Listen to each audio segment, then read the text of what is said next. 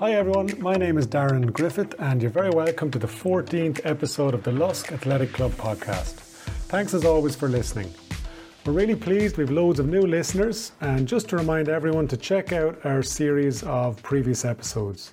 There's lots of great content there and hopefully something for everyone. Remember, this is very much a club-focused podcast which should be catering for the interests of your regular athletic club member. Also, please do like, share, follow and subscribe. We're delighted to have two brilliant guests on this episode. We've Aidan O'Mahony, who you will all know is a fantastic sports person, but Aidan is also a community guard, so we're going to talk to Aidan about safety whilst running. We also have Lusk A C men's road running captain, Mister Keith Green, aka El Capitan.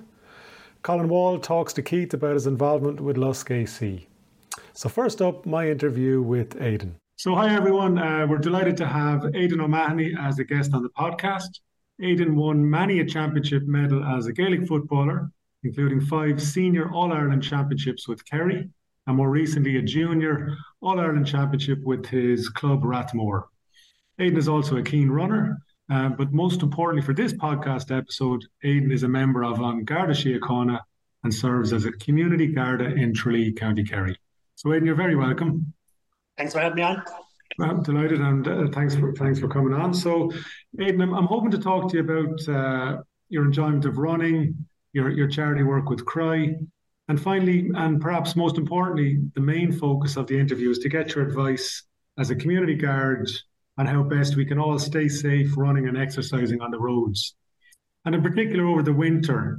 And also yeah. maybe how to best ensure our personal safety whilst running. So, so look, maybe we'll kick off by saying, um, obviously as a Gaelic footballer, you have fantastic fitness, and I, and I know you're a gym runner, or sorry, gym owner yourself. Um, how did you get into running, or when did you get into running?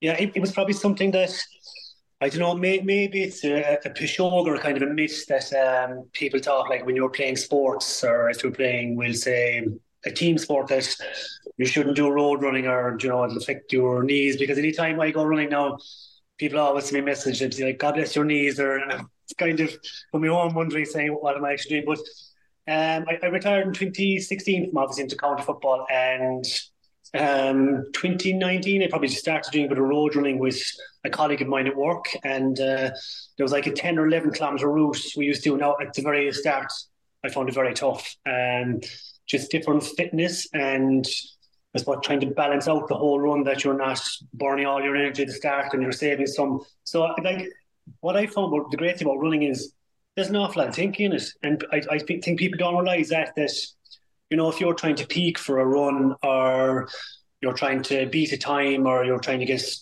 so many kilometres in, there's, there's a lot of thinking about it. And I, I've enjoyed now the Saturday morning park runs there, where I'm still trying to beat twenty minutes. I think during lockdown I was very near it, and then okay. everything went back up and sports started taking over again. And uh, now I'm back doing it at the moment every five K day or every second day. And um, that's one of my, my aims, to see if I can knock that twenty minute, which for a lot of people it's easy.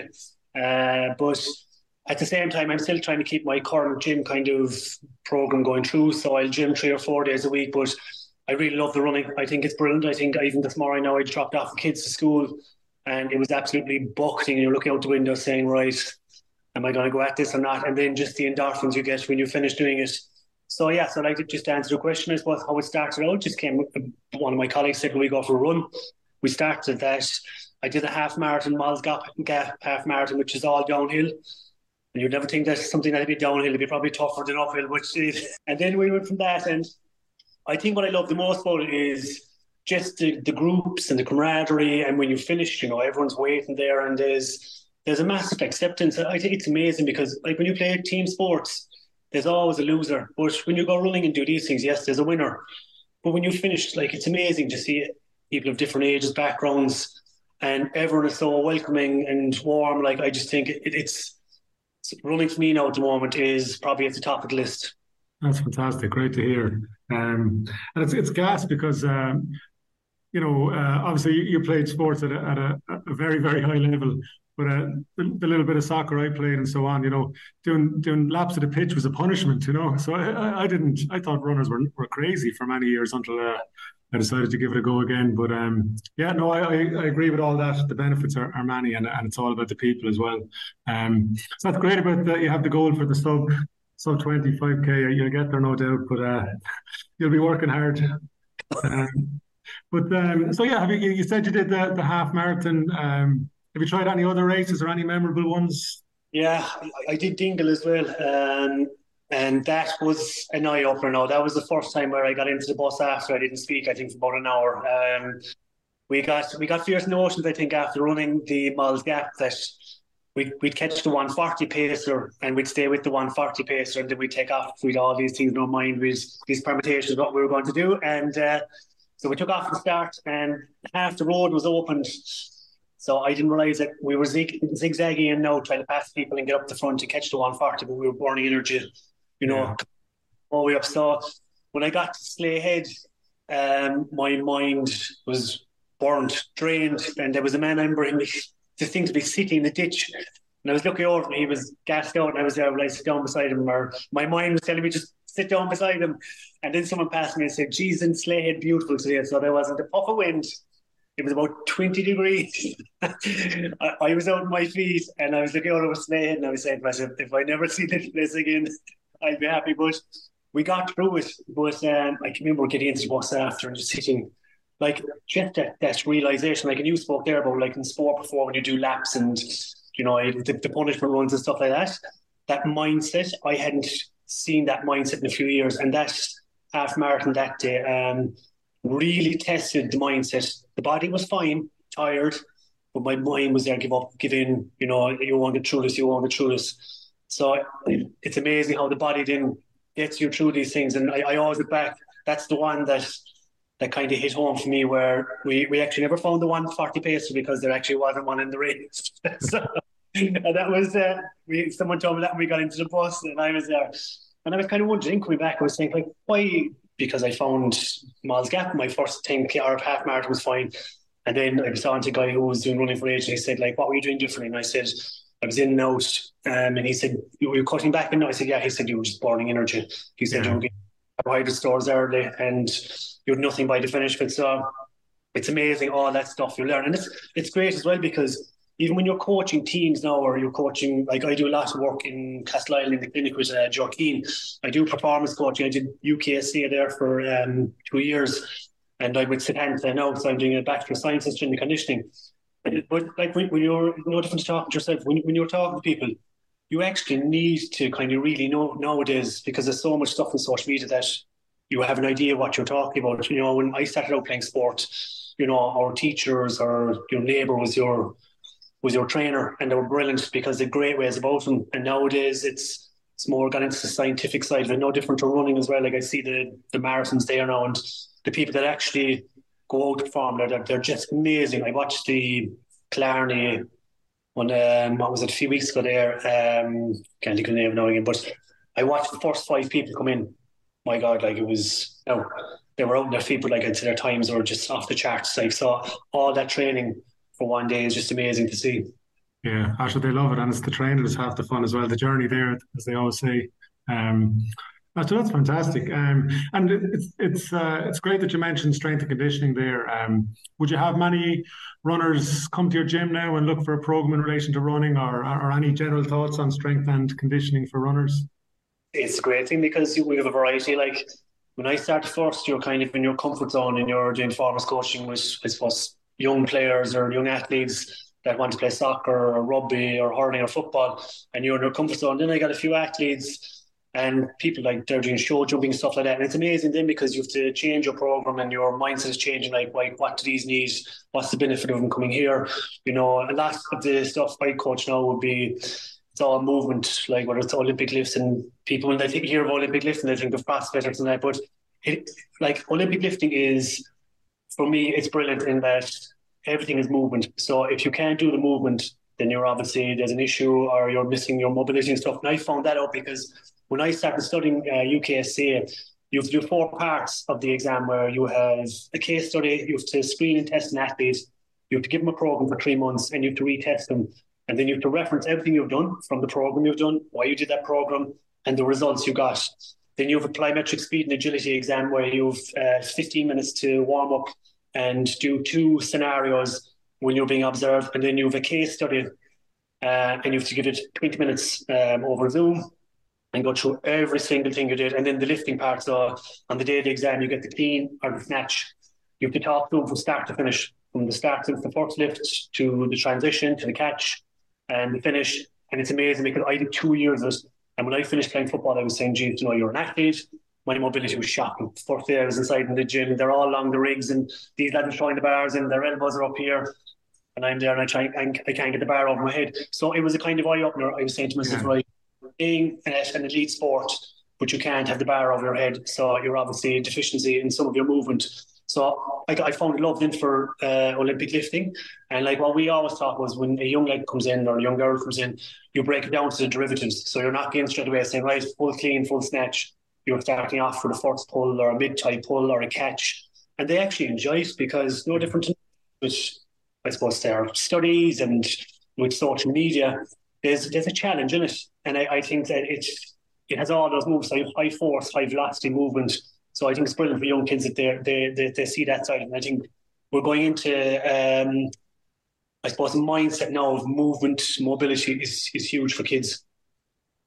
Yeah, that's brilliant. Um, and then also I was curious, is there is there an active um, Guard Athletics Club in Tralee? Um, there, there, there isn't, no. Um, see, like... But for me, community policing, um, our shift work has changed now, obviously, in the last couple of weeks. So we're working six days on and four days off. And you have to be flexible because of schools and talks and meetings um, and like a lot of stuff where most people would have my mobile number. They'll ring me. You know, I'm always contactable. And I think that's one important thing for community policing. But, and I can see it in for, I suppose, lads in the regular unit when you're working twelve hours and you're working nights. It's very easy for someone like me to say, ah, look, you need to get out and do a run. You need to watch your nutrition. It would be a brilliant thing to have like a club like that, but you probably need the numbers in the guards for us. Now at the moment, we're, we're probably getting numbers back in again. There's bigger numbers joining the force, which means, you know, you have more cover. I think, and I've said this before, and hand in heart, it's not because I love fitness and it's part of who I am. Like there should be a thing where, like I suppose a lot of forces around the world have a thing where there's a two-hour day um, for going into the gym or, you know, because... Like you're working twelve hour days, um, if you're not eating healthy, you know, your sleep pattern has changed. And if you're not training, then as I said, it's easy for me when you're doing multiple shifts and you get into a routine. I, I'm used to it. I'd always get in twenty minutes, half an hour. I think it's very hard for guards. And I think like you said, there's something like, like I know of the Brilliant Tri Club in Tralee and Killarney, and I'm going to join the Killarney one myself because even the swimming stuff, if you can get them into those clubs, I think it's very important for guards as well because fitness is, is huge. You know, it's no different to eat. From the, the work we do, you need stressful to, job helps manage the stress as well, and yeah, yeah, yeah, yeah. Because what you what you deal with daily life, like I'm always saying, it's probably the one job you walk out the door in the morning, you turn the key in the door, and you don't know what's ahead of you, you know. And I was asked last weekend, you know, about people um, retiring from the job and stuff. I, I suppose the guards like a business now, like where there's a lot of people coming in. It's, it's not for some people. You know, I'm probably looking off in community policing. It's rewarding at times. A lot of the stuff you do, you're coming up with new initiatives, you know, um, to be involved in the community and the schools. And but at the same time, then, as I said, it's tough. Some of the things you see in daily life, you know, you you, you when you're in college and you're going through these scenarios, you hope you'll never come across them. But then you have to, like, and I, and I know myself, when I go in top schools, I've probably seen everything in the job that I've seen in the last eighteen years um, that you think you might never see, but you have to deal with them because you're the first on scene. You're not going to pick up the phone ringing someone else. Can they do this? Yeah, no. I asked actually because uh, there was quite a few people around, when I ran the, around the Dublin City Marathon there recently. There was quite a few. You know, you're trying to distract yourself with anything, but the, the Garda vest was uh, was on show um, throughout the, the course. There was loads of loads of guards running, but uh, which was great to see. They were proud wearing their, their Garda vest. So um, yes, that's super. Um, so maybe uh, moving on then to, uh, I know you're doing great work with uh, a charity called Cry, and I thought you might like to tell us a little bit about that, please. Yeah, so I, I became involved with Cry in um, twenty nineteen as an ambassador. Um, I got to know some of the families. So Cry stands for Cardiac Risk in Young People. Um, so it's for like young people that died due to certain cardiac deaths. Um, I've known a good few of the families now that have lost young girls and boys, nineteen, twenty years of age, you know, very healthy and just dropped dead from sudden cardiac death. Um, Pride in, they, they provide screening to families that might have been affected or might be affected long term. Like, I've got messages the last couple of weeks about people saying to me, oh, Pride saved my life just from the screening himself. They do bereavement counselling. You know, they do amazing work. And these families, um, a couple of weeks ago, myself and Denise and the kids went up to Kildare. They had a Cry Family Day. And and then I listed them in the morning time. They had five people on. I think they had a few from the, that work in Antala in the in the clinic, where they spoke about uh, genetics and like the research they're doing into trying to find out what is causing this. It was just amazing to hear it, because it was at such a level where the whole, there was over two hundred people there, everyone could understand this, and the, the research they're doing into it is unbelievable. And um, then in the afternoon, the families spoke. Uh, the Greens obviously set it up uh, many years ago, and their son spoke about why they set, up, set it up, and his brother had died. And then uh, Liam Hardy spoke about his daughter Neve. I think she was twenty years of age. They buried her on the day of her twenty-first.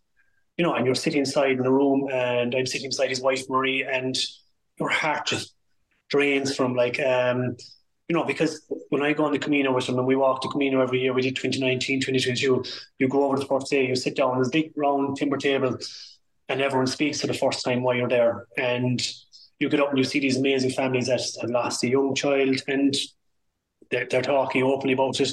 They're on the Camino for the week. They're walking with someone else who might have just lost someone recently, and they're giving them advice, and like, it's therapeutic and everything. But they're amazing families, because no doubt I've two kids here myself, and I can remember coming down the road with Denise and just kind of breaking down, because like, it was just traumatic listening to them, and that, that those grieving that they're going through every day and trying to move on in life, and, you know, how strong they are to be able to move on. And then they're becoming trustees in the, the charity itself, and raising massive awareness and funding and stuff. So amazing people. Like, so as I said, I'm very fortunate to be with them.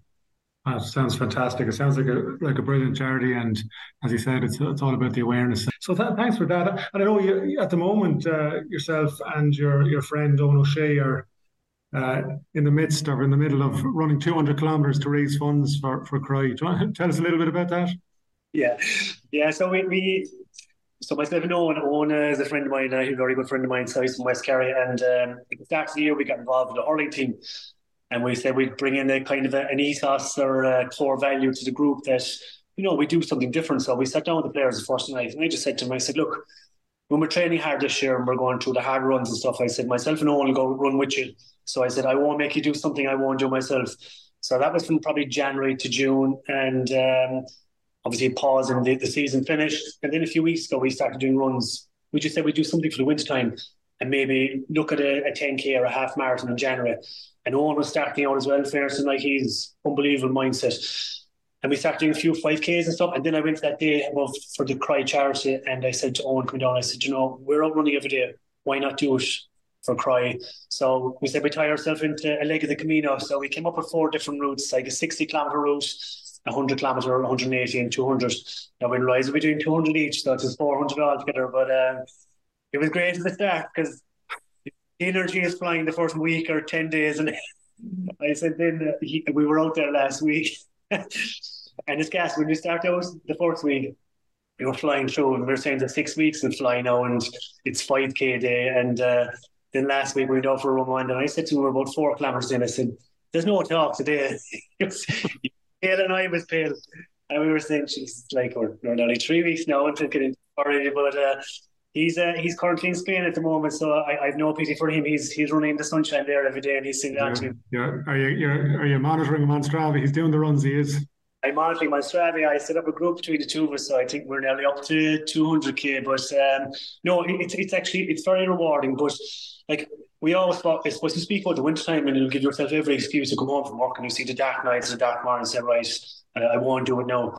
But like with this, it's being accountable, and in, in fairness, there's so many people after kind of setting up to do it, and they're doing all different routes. And I suppose the biggest thing for us is it's just raising awareness for Cry. And the best way to raise the awareness is getting more people involved. And it's amazing people that reach out that have been affected by a sudden cardiac death. I know my own dad passed for heart attack, so you know it, it makes sense to me to be involved with that charity as well. But it's great. Look, it's finished on the fourteenth of December. We're going to do a five K inside the town park in Tralee. on the day, and hopefully we get lots of T Y students and people around Tralee just to finish with us. But it's it's a great six weeks team, because you know you're actually not just going down the road running for the sake of it.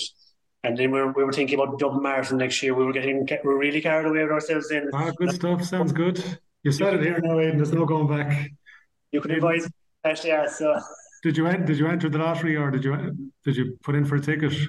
I think we're going to put in for the lottery. Yeah, so like Brilliant. It's just when you see people doing it. I think the, the biggest thing is, like, you'll always talk about doing these things, but unless you put your name in for it, you won't. And then hopefully we will get pulled out. There's no yeah, back in. Ah, yeah, and there's transfers. You'll, you'll get a ticket, all right.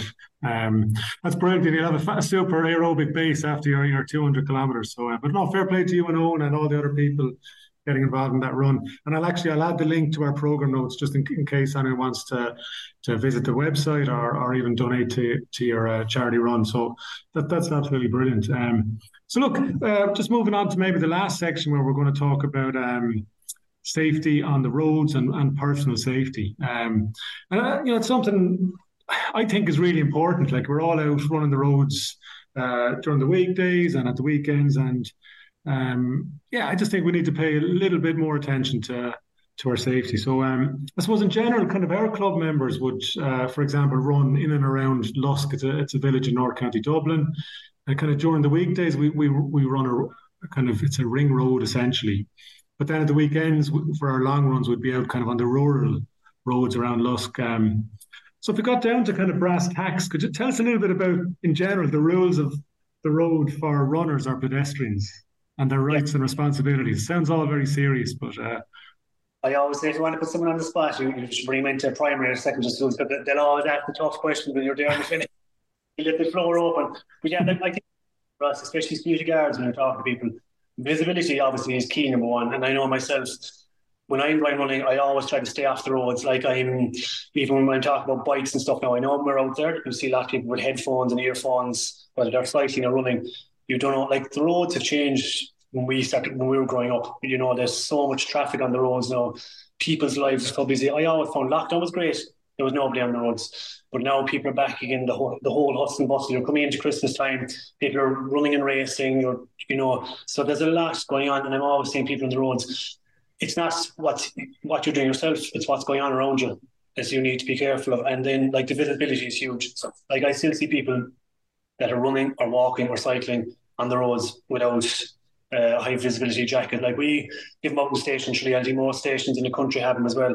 It's like, I'm always saying to kids, do you wear them when you're when you're on your bikes, or do you wear your helmets? And it's not like thing of, oh, it's not cool, because if you fall off your bike, you don't have a helmet, then you're less likely to, to survive and the chances of with a helmet on.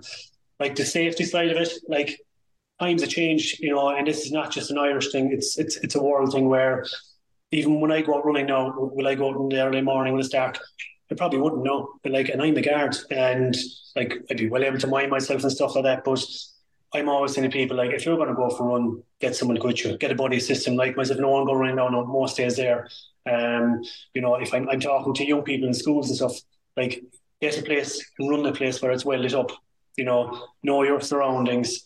You know, you always have your phone with you, and I know there's a button on the side of the phone, you can press it. It's a kind of an S O S thing on either side, and a lot of people, I, I think, it would give you out that they're they're being pressed too much, like they're being pressed in people's pockets and stuff.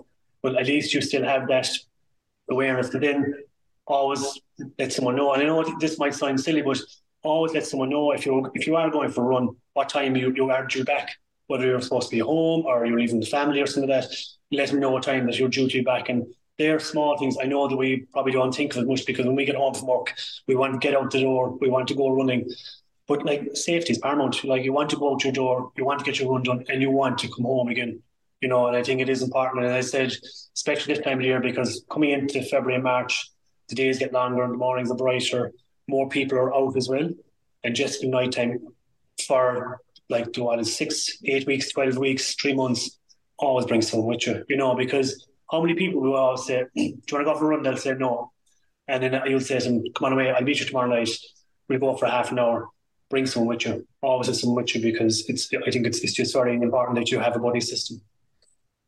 Yeah, I mean, that, that all sounds good. I mean, it's, I suppose, uh, I, as, as, as you probably know, I I, I travel to Tralee quite regularly, and I run the a fantastic new greenway, the um, Tralee Fina Greenway. It's an absolutely incredible amenity and lovely surface.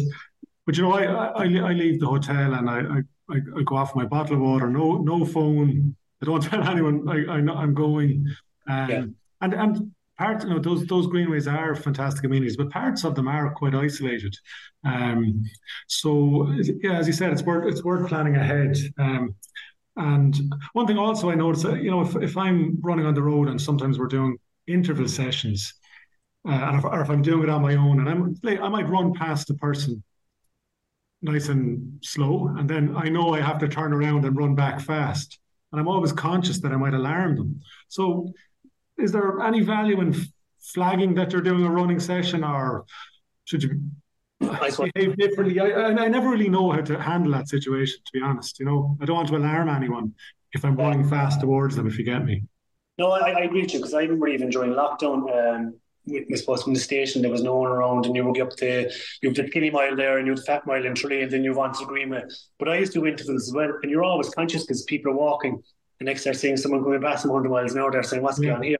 You know, and I It's it's it's it's probably scaremongering when, when something happens in the country and it's all over, you know, the news, and it's the main attraction, which I suppose the last couple of weeks have, you know, it gets people's mindset thinking. And that's what we're always talking about, safety. And I think it's the biggest thing about community policing when we're talking about Halloween or nights, and especially talking to young kids on bikes and people that are out there, because the last thing you, you don't want is to stop people going out their door for Definitely. a run or walk. And as you said, I think it's it's a lovely routine to get into that. If you are staying away, even with work and stuff, then you can get out. Like, you look at the park runs the Saturday and Sunday mornings. They're absolutely one of the best ideas ever. And like the tri-clubs at the moment, they are probably they, they are probably are a great idea at the moment, where they do running, uh, running, cycling and swimming, I think, every week, whether you're in Killarney, Tralee, I think different counties. So it might be an initiative for people to say, right, you know, can I sign, I think it's fifty euros for the year. Um, you know, you're not sign, signing into anything. You're, you're with a group. I think the cycling is done indoors. The swimming is done, obviously, indoors as well. And then they do runs. They get a different location. A lot of the triathlon clubs will run with the park run on a Saturday morning, half nine. twenty-five minutes, you're you're in and out. I think it's it's a good way if you're talking about safety. And if you have that fear, you know, I, I tried last week. I did the treadmill. I wanted to do a five K and went, my God, I, I no, treadmill is brilliant. I, I love the treadmill for intervals. But when you're running five kilometres and you're lucky to screen, and the, the Wi-Fi wasn't great at the time, so I couldn't, usually you could put on a wood or something in your, yeah. your virtual run, which is great. And I, that's why I love being outdoors, because nature is brilliant in the morning time. I know I see all the leaves in the ground. But I, I thought the, five, the five K on the treadmill would never finish. But when it comes to safety and parameters like that, it's I think it's just important that if you get in with a club, like, Your your your health and your wealth is everything. Um, if you can get in with a club, but more importantly, always try to train with someone, especially for the, these months, because early mornings, dark, nights, dark, and if you're out in rural areas, like the phone, I've I've one of those vests there, and they're actually brilliant, because I, I see a lot of people that they're still rubbing their phone stuff. You can get a vest there, they're online. Put your phone into it, put your key in here, and you have it in. You know, and you've, like as I said, I know you're running with earphones and stuff like that. But at least you have that luxury that it's in front of you here, that if you need it. Yeah. So it sounds like the key thing, and I suppose it's obvious, but it, it's important that it's been reinforced. So it's, thanks for that. It is is is running in groups, um, and then I suppose maybe on that, then at the weekends, as I said, we we would do our long runs, and we we would run on some of the rural roads, and we, we would run in groups, and we're lucky in the sense that most groups will have a kind of pseudo leader or, a, or, or a, the most vocal person there that will call out cars coming and, and kind of direct the group and keep us all together. But um, should we always be running against the traffic? But that's that, the, that... the one thing we always say to people is you you still need to obey the rules of the road when you're on it, you know, and I think that's the big thing, whether it's running or cycling. I think a lot of people at time where, and like as I said to you earlier, when people are in cars, sometimes they, they need to be A to B in a certain time, and they're taking chances that if two people are two and three abreast, then you obviously take a chance, because if a car comes the other way, the car's automatically going to swerve in. And I think that's where a lot of the accidents happen as well. But you still need to obey, obey the, the, the rules of the road.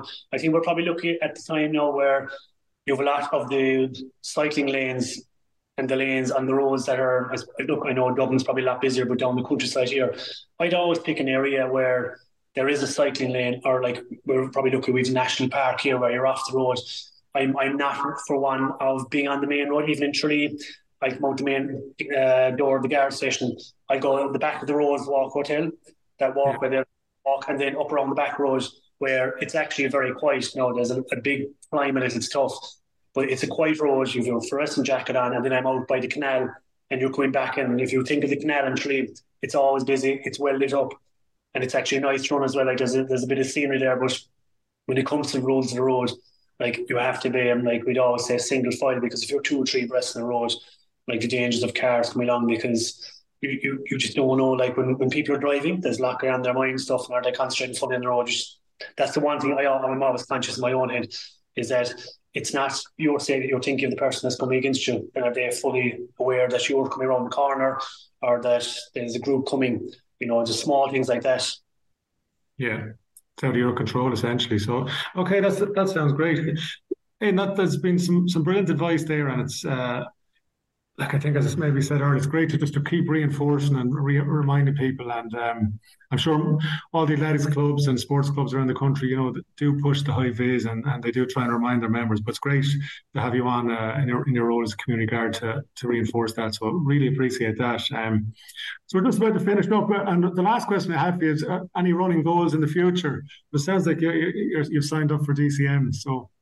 Um, anything else in the shorter term? Any more runs you might like to do? Or yeah, I think there's, there's a run now. I think Stephen's Day. Like uh, I, I like the the ten K runs. Um, you know, I, I remember like when we started, before we did the half marathons, it was all ten Ks. We used to run three, four ten Ks, um, four days a week, and it's amazing when you start out first. You're saying the body is sore, and then you you get the great news of going and get a good pair of runners, and that'll change you. Or, and then you're looking at your Hokas now and your Asics and. But it is, I, I think it was a few weeks back there, I think I got four pairs of runners. I was going really, going really at it. But um, no, like I enjoy, like we're probably looking, you've, you've Alan Hardman and Killarney here, the Hardman events where you have those Moll's Gap from them, those ten K. There's, there's runs probably every week. Like if you look up yeah. enough, the great thing about them is like if you're doing a ten K, you're, you're talking about maybe forty-five, fifty minutes. Now they're there for people that are not put you. You have your park runs every weekend. But I definitely would. I'd love to go at it one day where you're saying, right, I'll go at this flat smack now for time. I'm hoping that the next six weeks when you're doing five K every day and mixing in the ten Ks, that come December the fourteenth, I think Stephen's Day does a run in Tralee as well, that you just go for hammer and pounds to see, could could I knock? I, I don't think I knocked forty minutes now. I think it's kind of that age bracket where I don't think forty minutes, but the, the five K I definitely would. I think the park run in Killarney is lovely flat run, as is one in Tralee. There's one or two dog less, but They're they're nice and flat as well, like. But it, it would be lovely just to to take those off to beat the forty minutes and the twenty minutes. Yeah, that'd be fantastic. I oh, no, no, no doubt you'd, you'd be well able for it. It's just it's the training, isn't it? There's, but uh, I, I wouldn't say say you'd be short of the hard work, so you, you'll get there for sure. But um, but it'd be great fun along the way as well. So um, okay, and it's been brilliant. Uh, really, really appreciate you coming on, and I want to wish you the best of luck with your charity run, with your work with C R Y, um, obviously with your role as a, a community guard, and yeah, and uh, keep up the running. That's fantastic. So thanks a million. Brilliant. Thank you very much. Thanks again to Aidan. Next up, Colin's interview with Keith Green. Hi, good evening, everybody. Uh, my name is Colin Wall, and today we welcome Lusk A C men's captain Keith Green uh, to the podcast. Uh, welcome, Keith. Thank you very much, Colin. Maybe uh, start by telling us a little bit about yourself. Um, Where you're from, family, work, how long you living in Rush, the man behind the, the warm-up bands. Sure thing. Okay, well, uh, firstly, I'm forty-five years of age. I was forty-five in July, which was a good day because I got quicker overnight. I fell into a new age bracket. Of course, yeah. um, living in Rush since, I think, two thousand six, so what, nearly, what's that, seventeen, eighteen years, there, thereabouts. Um... Married to the lovely Yvonne, three great kids. Chloe, who turned into a teenager this week, she was oh dear. Uh, thirteen year on this week. No, the, certainly the calm before the storm at the moment. Uh, we've Leah, who is eleven, and we have Jack, who's eight. So uh, yeah, no, life in Rush is good, um, and I'd, I'd go so far as to say I've really enjoyed living in Rush more during COVID. I'd say we had a happy COVID. Okay. And that probably started to coincide with me taking running a bit more seriously as well. Oh, that just leads me on um, into sort of your running history. Um, I suppose the first question is, Why do you run? It's something I'd always done. Um, maybe as a teenager, I played football like a lot of young fellas growing up. Um, fell out of the habit at fifteen, sixteen, uh, mid-twenties, realised I was doing very little and said I need to be doing something. So I would have been running a little bit, very ad hoc, you know, a run here, a run there, certainly no structure, certainly no routine. Um, but then I think when COVID kicked off, I realised early doors, and this was before I joined Lusk, I kind of realised a couple of things. I realised firstly, I now had time on my hands that I didn't have before. That rat race, that commute to town, that commute home wasn't there anymore. So I had that window of opportunity. But I think I got a sense that COVID could be dangerous. You know, you're sitting at home with uh, eating a pack of Maltesers here, a bit of cake there. I think we were all maybe treating ourselves because it was a, a peculiar old time. So mm. uh, I think for me, I recognised early doors that I needed to be doing something, and found myself running maybe two, three, four times a week, so was applying myself that bit more. So did it only kind of, did you only start really taking it seriously, running seriously during, up to recently really, or? Yeah, well, I wouldn't even say, I wouldn't even say at that point that I was taking it seriously, because maybe like a lot of, uh, let's say casual runners, I was maybe going out doing the same run over and over again. There was no variety to it. You're pretty much doing the same route, you're pretty much doing the same pace. Mm. Um, and then it would have been in maybe June of that year, my sister Karen, who was interviewed in the last pod, Karen I think held an ambition of running a marathon, and she knew that the best way, the best angle of attack for her was going to be to join a club. So she got herself involved with Lusk Athletic. Um, she had been saying to me, you know, you really want to join the club, you really should join the club. But in my head, I just didn't have the time, um, didn't have that window of opportunity. But now, I think in June twenty twenty, I'd, no, I'd run out of excuses. And I yeah. said, OK, sure, I'll go up and have a look. And really, there's no looking back since then. Yeah. Um, speaking of marathons, um, I think you've run two or two, two, marathons, two marathons. Two marathons, yeah. What, what do you remember about your first marathon experience? Uh, it was hard. Um, where where was it? Up in Belfast. Oh. So Belfast twenty twenty-one, and really, I'd no I'd, I'd no particular ambitions of running a marathon when I joined the club. I had joined the club in June twenty twenty, and I started doing a bit of variety of different training. You know, the uh, bit of tempo, interval type work, and then later on that year, a lot of people who had intended to run Dublin that had been cancelled. People were doing the, the virtual Dublin Marathon. I decided to get on board and run the virtual half.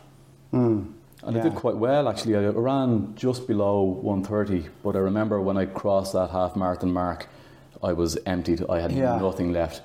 Um, and but I think I remember saying to myself after that, I've no desire to do that again, and I've certainly no desire to do that twice that distance. yeah. But then I saw people in the club training and talking about Belfast early doors in the twenty twenty-one, and um, I was having conversations with a few people around the club, and maybe one person that has been very important to me and influential, but in a very non-pushy way, was Dwayne Moore. So I was asking Dwayne, what do you think? And, you know, Dwayne, he's a very honest, straight guy. He was saying to me, I think you have the ability, and I think, you know, you should give give it a go. And he was going to help me to determine what kind of pace I would, or what kind of target time I would do. So before I knew it, I'm signed up for Belfast. And um, happens a lot of uh, runners in Lusk. Before, it's before they know it, they're involved in a marathon program. Absolutely. And the ironic thing is, if uh, if Dublin hadn't been cancelled that year, I wouldn't have run a marathon. So I ran. Mm. I I applied for Belfast on the basis that Um, other people from the club were going to be doing it, because Dublin was cancelled, because they all had these rollover type entries. Yeah. Um, so before you know it, there's a gang of us getting the train up. Um, there was a great old uh, bit of banter going up, that nervous kind of tension. Yeah. Um, we all went for a lovely Italian up there as well. We were all sitting around then after that in the, the foyer of a hotel, the most boring guests in the world, ordering glasses of water. The poor hotel didn't make a penny out of us.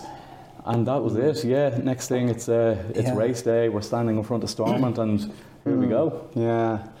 And um, I know, I know in your, your second ever marathon, you actually ran a, a sub three. That was in Dublin last year. That's true, yeah. Can you, like, that's, running a sub three is one of those kind of, one of those iconic kind of things. Can you, for your second marathon, can you tell us a bit how that happened, yeah, or what you remember to, about this? Or yeah, it's something, uh, to, be, to be truthful about it, I'm very proud of it. Um, what had happened was I had, I had actually trained for three twenty in Belfast, and I was in a brilliant training group, but uh, the ravages of training for a marathon took hold with some of the gang, and before you know it, I was the only, I was the last man standing in the three twenty group. So I had a word with Dwayne and said, how do you think I'd get on with the, the three ten group? And he said, you'll be fine. So before you know it, I'm training for Belfast for a three ten and ended up crossing the line in a three oh eight. So straight away that created a, a niche that I had to scratch. You know, it's eight minutes. Can I do it? Mm. I think I can do it, because really the memory from Belfast was that I worked bloody hard, and it was a it was a difficult run, particularly at the end. It's meant to be, but I felt it was there.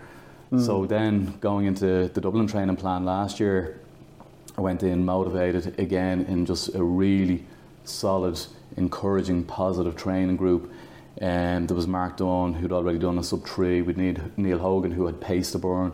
But oh, Neil, yeah, of course. Great yeah. guy. Mm. Um, so there was a great camaraderie, and there was a great, um, there was a great pull within the group, all pulling each, pulling each other's along.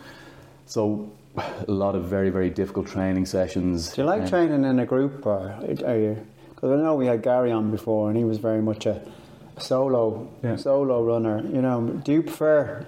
It's a great question, and I would.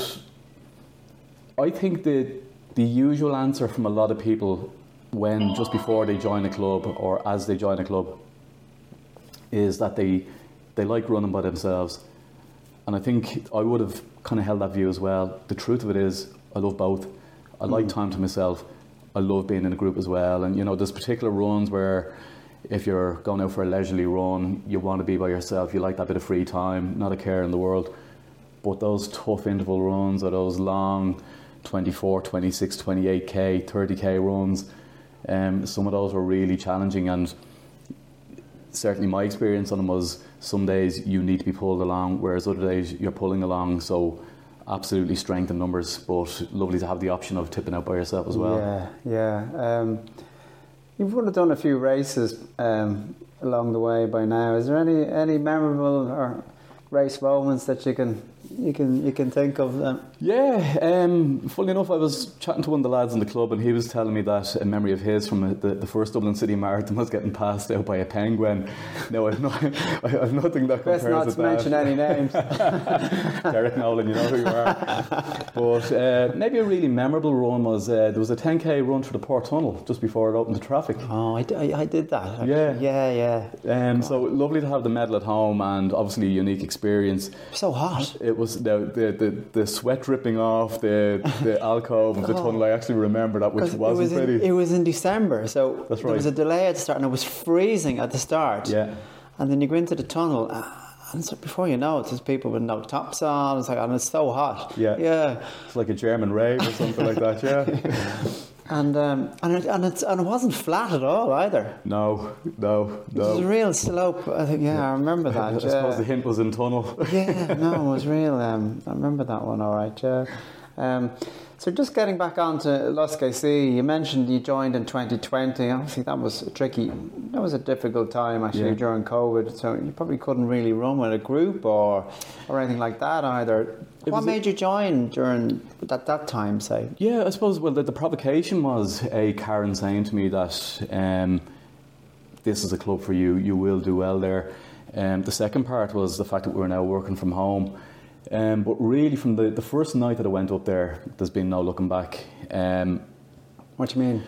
I experienced things on that night which I think are incumbent upon me and others who are now established members in the club to pay it forward.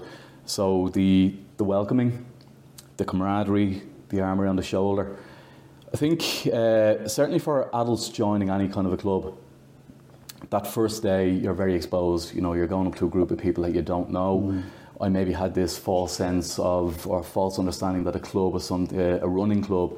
You'll go up and you're now mixing with elite athletes. And in reality, I was going up just mixing with other adults, all ranges of ability, all shapes, all sizes, all with different aspirations, all different reasons for, for running. But what I found was a, a warmth and a welcoming. So certainly something that I took from that is uh, when we're doing our Tuesday warm-ups now, we absolutely make sure to find out who are the new members there, mm. call them out, give them a round of applause and make them feel welcome, because I think that first night is a moment that changes a lot of people's lives. You know, for me, there's been no looking back, but if you look at the the, the range... It's a, doorway, it's a doorway, often, and you don't know, but it, it leads to, for me, it, it leads to, you know, a lot of people don't make friends, yeah. new friends in their forties. They've got their group of friends, but like you say, you joined Lusk and suddenly you're...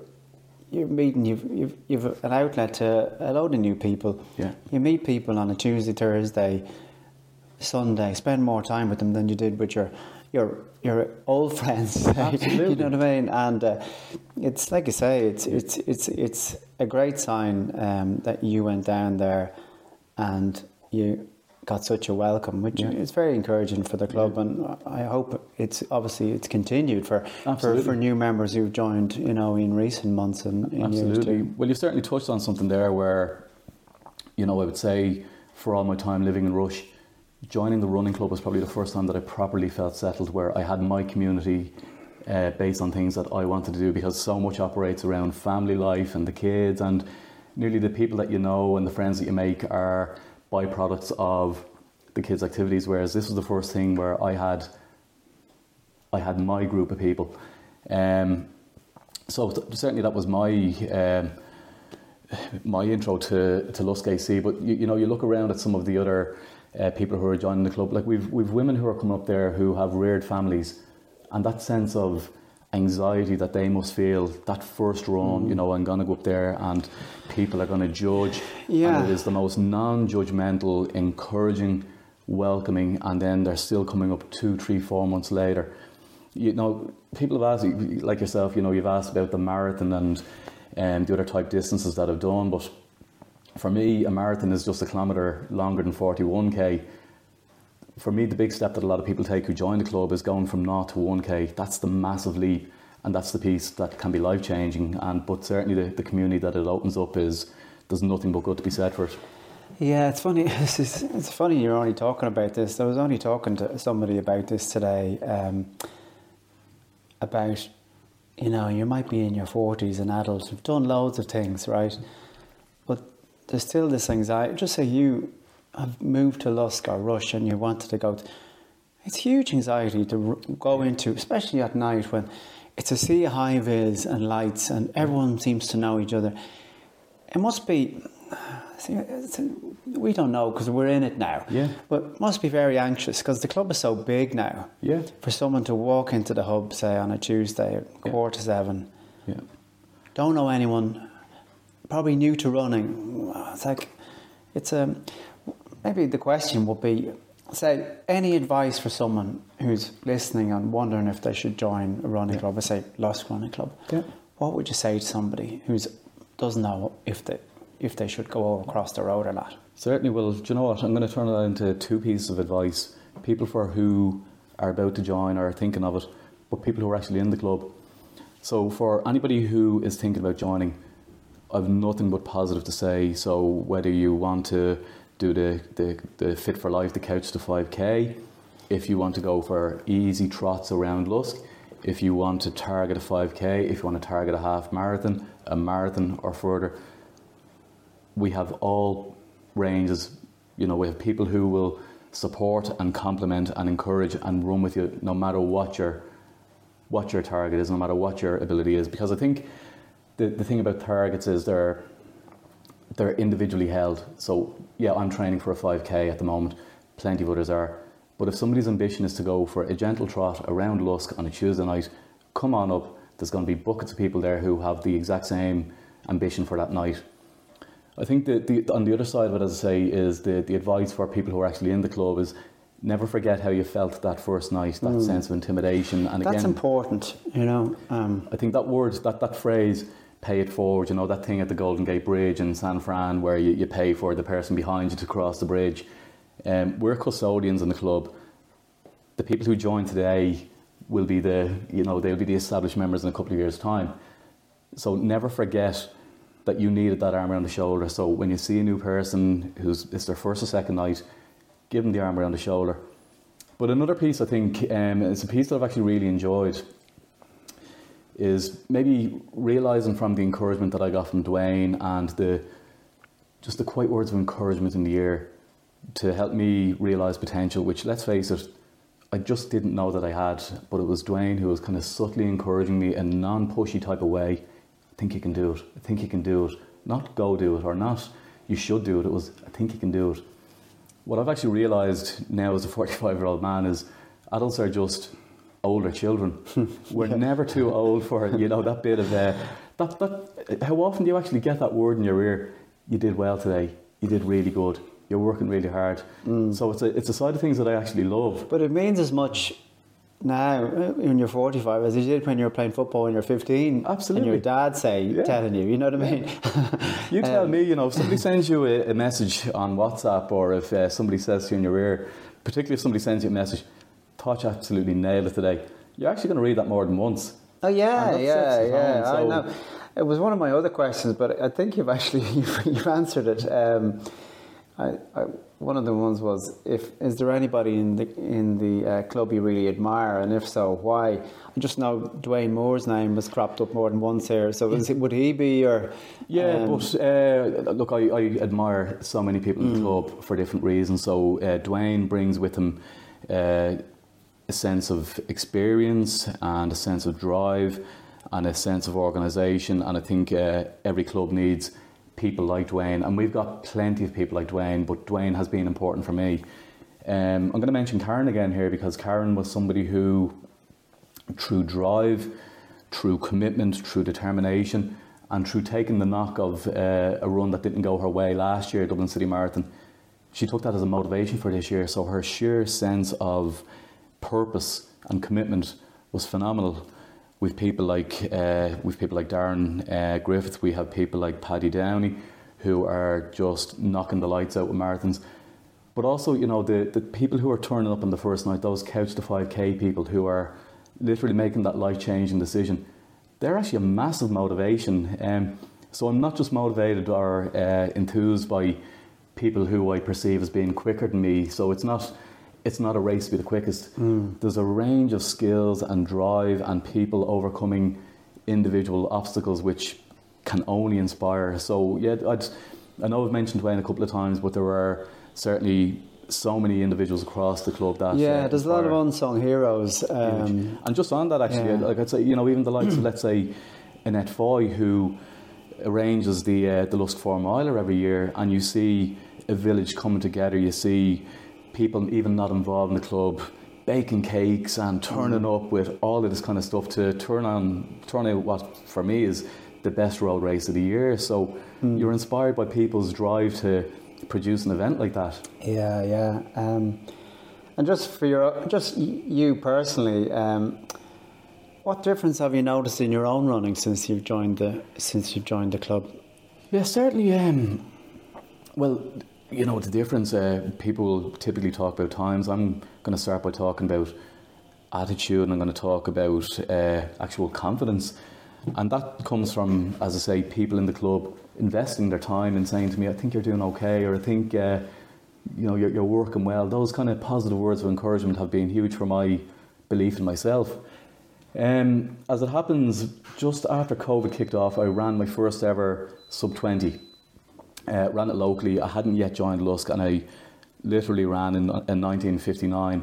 But since I've joined the club, I'm down to about a seventeen thirty, and I think Ooh. There's probably a little bit of room for improvement there. So clearly the training and the investment of the club in me has uh, paid dividends. And then, as I said, first marathon a, a three oh eight, and managed to nail a sub three.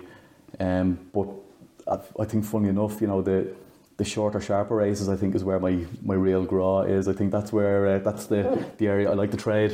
Yeah, I just speaking of five K, you're now um, you're now coach of the of the of the famous yeah. five K group. Doctor Doom, call him Doctor Doom. um, what made you decide to to take on the five K group this year? Um, I felt I had something to offer in the first instance, and it was, it's a distance that I've been targeting or was going, planning on targeting this year, and I felt there was maybe a, an opportunity there. There's a huge amount of structure in the club towards different uh, marathon plans, and I felt that, you know, certainly through those summer months as the, the, the marathon groups get more specific about their type of runs, I felt there was an opportunity for somebody to maybe step in and create a structure around that. And, you know, we've a, we've an absolutely great gang doing it at the moment, and I've no problem in saying to you, I'm a little bit worried now because we're going to have all the marathon sly-offs coming back, trying to edge their way back into yeah. the group. And, stay in your uh, lane, marathoners. Stay in your lane, guys. But uh, there's, a, there's a great sense of um, positivity, and there's a great sense of buy-in from the, the, the five K gang, and I'm so protective of them, and I'm so fond of them. And, and actually, you know, fully enough, you were talking about uh, people who inspire, you know, we, we've actually a, a lady in the group, Louisa, who... she just brings a sense of positivity, and oh, nearly yeah. when, when Louise is not there, there's nearly a sense of dread, like who's going to lift the mood here, because yeah. uh, they, they they know I'm going to torture them, so who's going to be pushing that positive mood? But no, in fairness, we've a, we've a great group, and the, the buy-in that we have, and actually seeing people achieve times that they didn't think was possible, and seeing them elevate themselves to a level, I get such a kick out of that. I get such enjoyment out of it. Well, that's yeah that's I suppose one of my kind of pre- going on to my next question, like, do you like coaching, and if so, what what is it about it that gives you the most satisfaction? Yeah, yeah I, I do I do like it, and I, I suppose with the coaching, um, do you feel like you're a coach, or is it, yeah, yeah, um, yeah, kind of yes and no. Like I, I suppose the thing with coaching is, just because you label yourself a coach, it doesn't mean that you're a coach. So it's easy to bark orders at people, but I, I think coaching is a bit more nuanced, where you, to get the best about the people, I think you need to have their investment in you. You need their buy-in. You either have it or you don't. You know, we all form views on people all the time. So I think with coaching, um, you need people to actually buy into, buy into you as a person, buy into your methods. And for me, you know, the coaching really, in reality, what I do is I put a plan out once a week, and then we as a group coach each other along. You know, I'm the kind of figurehead, but in reality, I'll have bad weeks, and there's people in that group pulling me along, and there's weeks where I'll be pulling people along. So it's it is that kind of circle of positivity where you come together as a group and you bring the best out of each other. And I think that's really one of the, the key assets that the club can uh, yeah, give they're to tough, people. They're tough sessions on a, on a Tuesday. Yeah, well, uh, yeah. see, last week was what, the torture chamber, and this week was the, uh, the Widowmaker. Widowmaker, yeah. I don't know where so. these names are coming from. They're getting worse every week. Kind of sets the tone for sure, doesn't it? Um, and I suppose, uh, do you prefer pacing or racing? Um... Geez, that's a tough one to call it. I, I suppose that the, the racing is the one that people tend to judge you by, but that's that's the side of things that actually doesn't concern me, whereby I know what I attribute to being a, a good race, and if it doesn't happen, you dust yourself off, you go again. Um, I suppose everybody likes to have a quick time against their name. You know, I, I like... Actually, I don't like saying to people I've done a sub three, but I know for myself, I like knowing that I've done it. Um...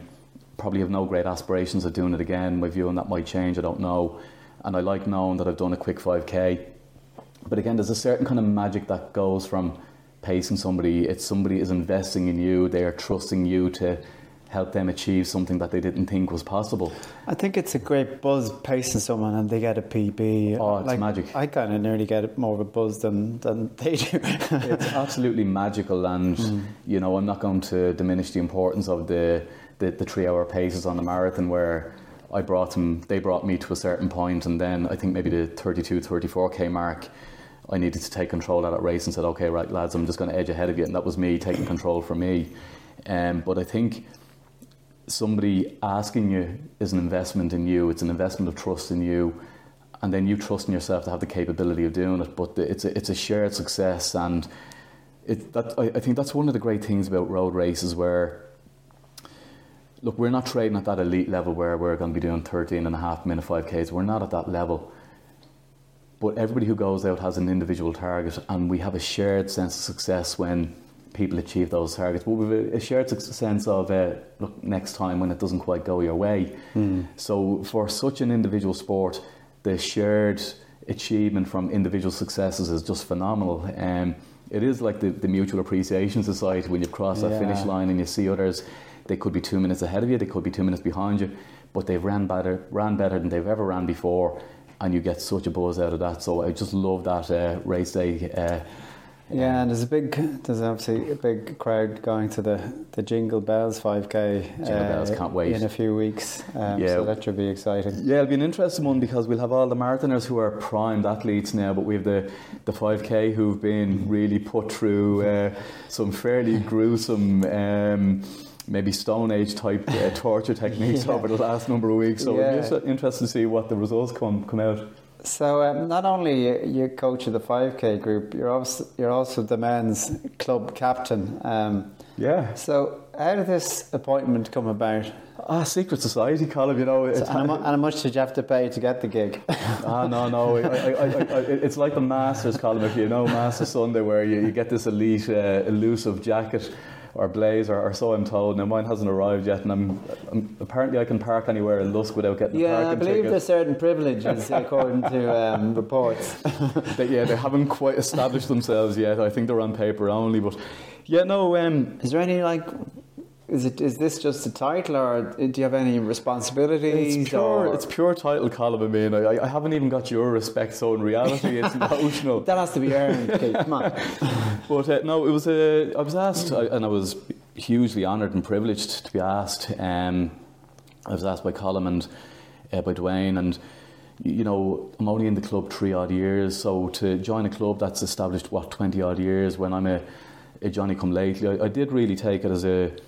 A huge, um, a massive privilege, really, and again another investment in me that I have something that I think I can offer, or the club seeing something in me that they think I can offer to others. So, um, in reality, I suppose the role is somewhat undefined. Um, you know, I, I'd see probably a big role of mine as being a, an important role as being a cheerleader for. Not just actually the men in the club, because, you know, certainly my five K, ten K group, we've a, probably an equal mix between male and female, and I'm in, I'm as invested in the, the women as I am in the men. Um, you know, that would be part of it. We, as a club, we try to identify target races over the course of the year, so certainly Jingle Bells would have been one that we targeted early doors, Dublin City Marathon, you'll have the Raheny five miler, we'll have a massive contingent at that, our own four miler, Uh, we'll have the, the Garristown, suppose, yeah, yeah, great race, best race in the calendar, our four miler. We'll have the Garristown ten K, Dunshaughlin ten K, and then you'll have the marathon series as well. So part of the role would be identifying what the key target races are, and then some of those races, you know, as a club, we, we we're not ashamed to say we'll be targeting success. So again, recognising that we're not trading at that elite level, but we've got some really quick people in the club. Um, you know, I'm actually going to target the women here, whereby you look at what Una Gaines has achieved. Uh, quickest lady in Dublin for her age category in Dublin Marathon, phenomenal. Mm. And the, the women's teams have shot the lights out in the last twelve months with some of their achievements. Plus with Dara Halford coming back after Dara two well. children and having an amazing marathon. Oh, yeah. You talk about inspirations, you know, a year after mm. childbirth she comes back and delivers what, a three thirteen or three sixteen marathon, phenomenal, yeah, phenomenal. Yeah. So um, yeah, uh, maybe part, aside from targeting races and being a cheerleader for the people in the club, it's or the uh, the yeah the people in the club, it's that's probably it. And, and the parking just, spot, obviously. Uh, yeah, yeah, I haven't and the blazer. Te- yeah, yet to be delivered, but I'm looking forward to it. I gather it's fabulous. yeah. I wouldn't, I wouldn't know. Um, so our last few questions, we'll keep these short and sharp. Sure. Um, most exotic or memorable race? Maybe the Port Tunnel, yeah. I haven't yeah. Uh, I haven't run the, the back roads of Australia or uh, yeah. Hawaii or anything like that, so unfortunately yeah. the Port Tunnel with uh, sweat dripping on me um, sounds a bit erotic maybe, but... What would be um, a typical training week for you? Like how many miles or Ks would you typically run? Yeah, um, massively different to last year actually. Last year, obviously, marathon mode, you would have been talking anywhere between seventy, eighty, ninety K a week. This year, took a step back from the marathon, and most weeks you're probably talking three runs, thirty, forty K, so speed session, uh, tempo session, and then a long run at the weekend. if I do two, I'm happy. If I do one, I'm not I'm not killing myself. So since I've kind of fallen out that marathon uh, mindset, I've actually been very relaxed with myself. And I think that's important too, that you can't be, in my mind, primed all year, every year. You know, you need to let the body recover and um, let yourself be a bit ill-disciplined from time to time. So certainly this year for me was one to step back from the running a little bit, but still be, you know, competitive and targeting the the, the five and the ten k races. Um, favorite place to train? Rush. Uh, Rush has just the best roads. You know, there's you don't have to go too far to find a hill. We've got stunning scenery, two beaches. Um, love Rush, and then Lusk could be a close second. And actually, would have done a lot of mileage in Donabate training for the marathon as well. Donabate yeah. has some stunning runs, but Fingal, North County for sure. Um, so. Um, What? No family are allowed in this, though. What What three people from the club would you bring with you if you're stuck on a desert island? Okay. Ooh. Not allowed to say Karen. Not allowed to say Karen, okay, because I was going to say Dwayne, because he's always been that, um, maybe that positive influence. Karen would always have been the sounding board. Jeez, did you hear what Dwayne said? You know, I get her to kind of taper my expectations. So, no, Karen. I'm actually going to throw Neil Hogan in there as well, because... Uh, Neil is a he's a gem. He's a he's a laugh a minute, and he's an incredibly quick runner, great runner. Was really unfortunate with injury last year, but with, with Neil, when you're running, you're laughing as well. Uh, not great for breathing, though, I'll say. Yeah. But Neil is uh, Neil is a gem. And then your third. Oh, I'm gonna I'm gonna go two for the price of one. I'm actually gonna go Una and Sheila, um, because we've. Um, That's just greedy now. No, well, look, you, you, you, you need a battle of the sexes on the on the on the desert island. But again, Una and Sheila will taper the men. But again, they'll bring positivity and they'll bring a different dynamic, and they would bring parts of my personality and ability out that, let's face it, Neil just can't. You know, Neil will okay. never get me laughing. Okay. Um, and any race superstitions? No, not really. Just uh, one foot in front of the other. You know, if you manage to put both of your runners on, you'll be grand. Okay. Just give it, give it your best. And um, um, yeah, so you, when you were training for your marathons, like you would have had to do a lot of, obviously, long runs on a Saturday yeah. or Sunday with your training group. Yeah. So you, I remember you get to know people very well on the yeah. training group. So you get to, and a lot of the mantras, what happens in the training group or on the training run stays on the training run. Yeah. So that should be the case. It should be. It should be. Yeah. Here we are. You know, it's like a confessional. You know what I mean? But um, so, th- is there any uh, anything memorable, funny, or interesting you can remember from those long training runs? Um, yeah. Well, without dropping somebody in it. Right. So um, without giving names, maybe.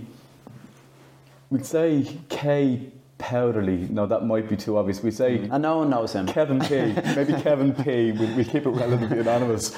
Um, I'd actually gotten through all my own marathon training, and it, this was the year of the Belfast Marathon, so most of us had done Belfast, but Kevin stayed loyal to Dublin and opted to uh, do the Dublin uh, Marathon virtually.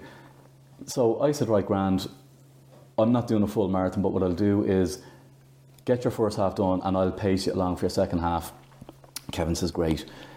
So Kevin's clip-clopping along nicely, thirteen miles done. I jump in and off we uh, off we trot. So we'd only gone, when I say we'd only gone a couple of miles, Kevin was obviously thirteen miles deep at this stage, but we, we'd gone about three or four miles beyond. And uh, Kevin started to struggle with cramp a little bit. So we stopped for a bit, tried to walk it out, right, grand, we go again. So we trot on for another couple of miles, cramp starts re-emerging, right, grand, this isn't great, but Kevin is absolutely determined, we're ploughing on, so on we trot. So in the back rows to Ballybuckle anyhow, uh, Kevin's leg decides to go into full spasm, so we're on a at the side of a ditch on a windy, lonely road. Kevin is down on his back, I'm on my knees, Kevin has his leg over my shoulder. This paints an awful picture. It's not great now. So you've locals driving past, you've two middle-aged sweaty men wearing vests, one with his leg over the other fella's shoulder, and um, there's no, no, no nice way to describe it really, other than to say that... Uh, Kevin finished his marathon, but uh, both of us went home with dignity absolutely not intact.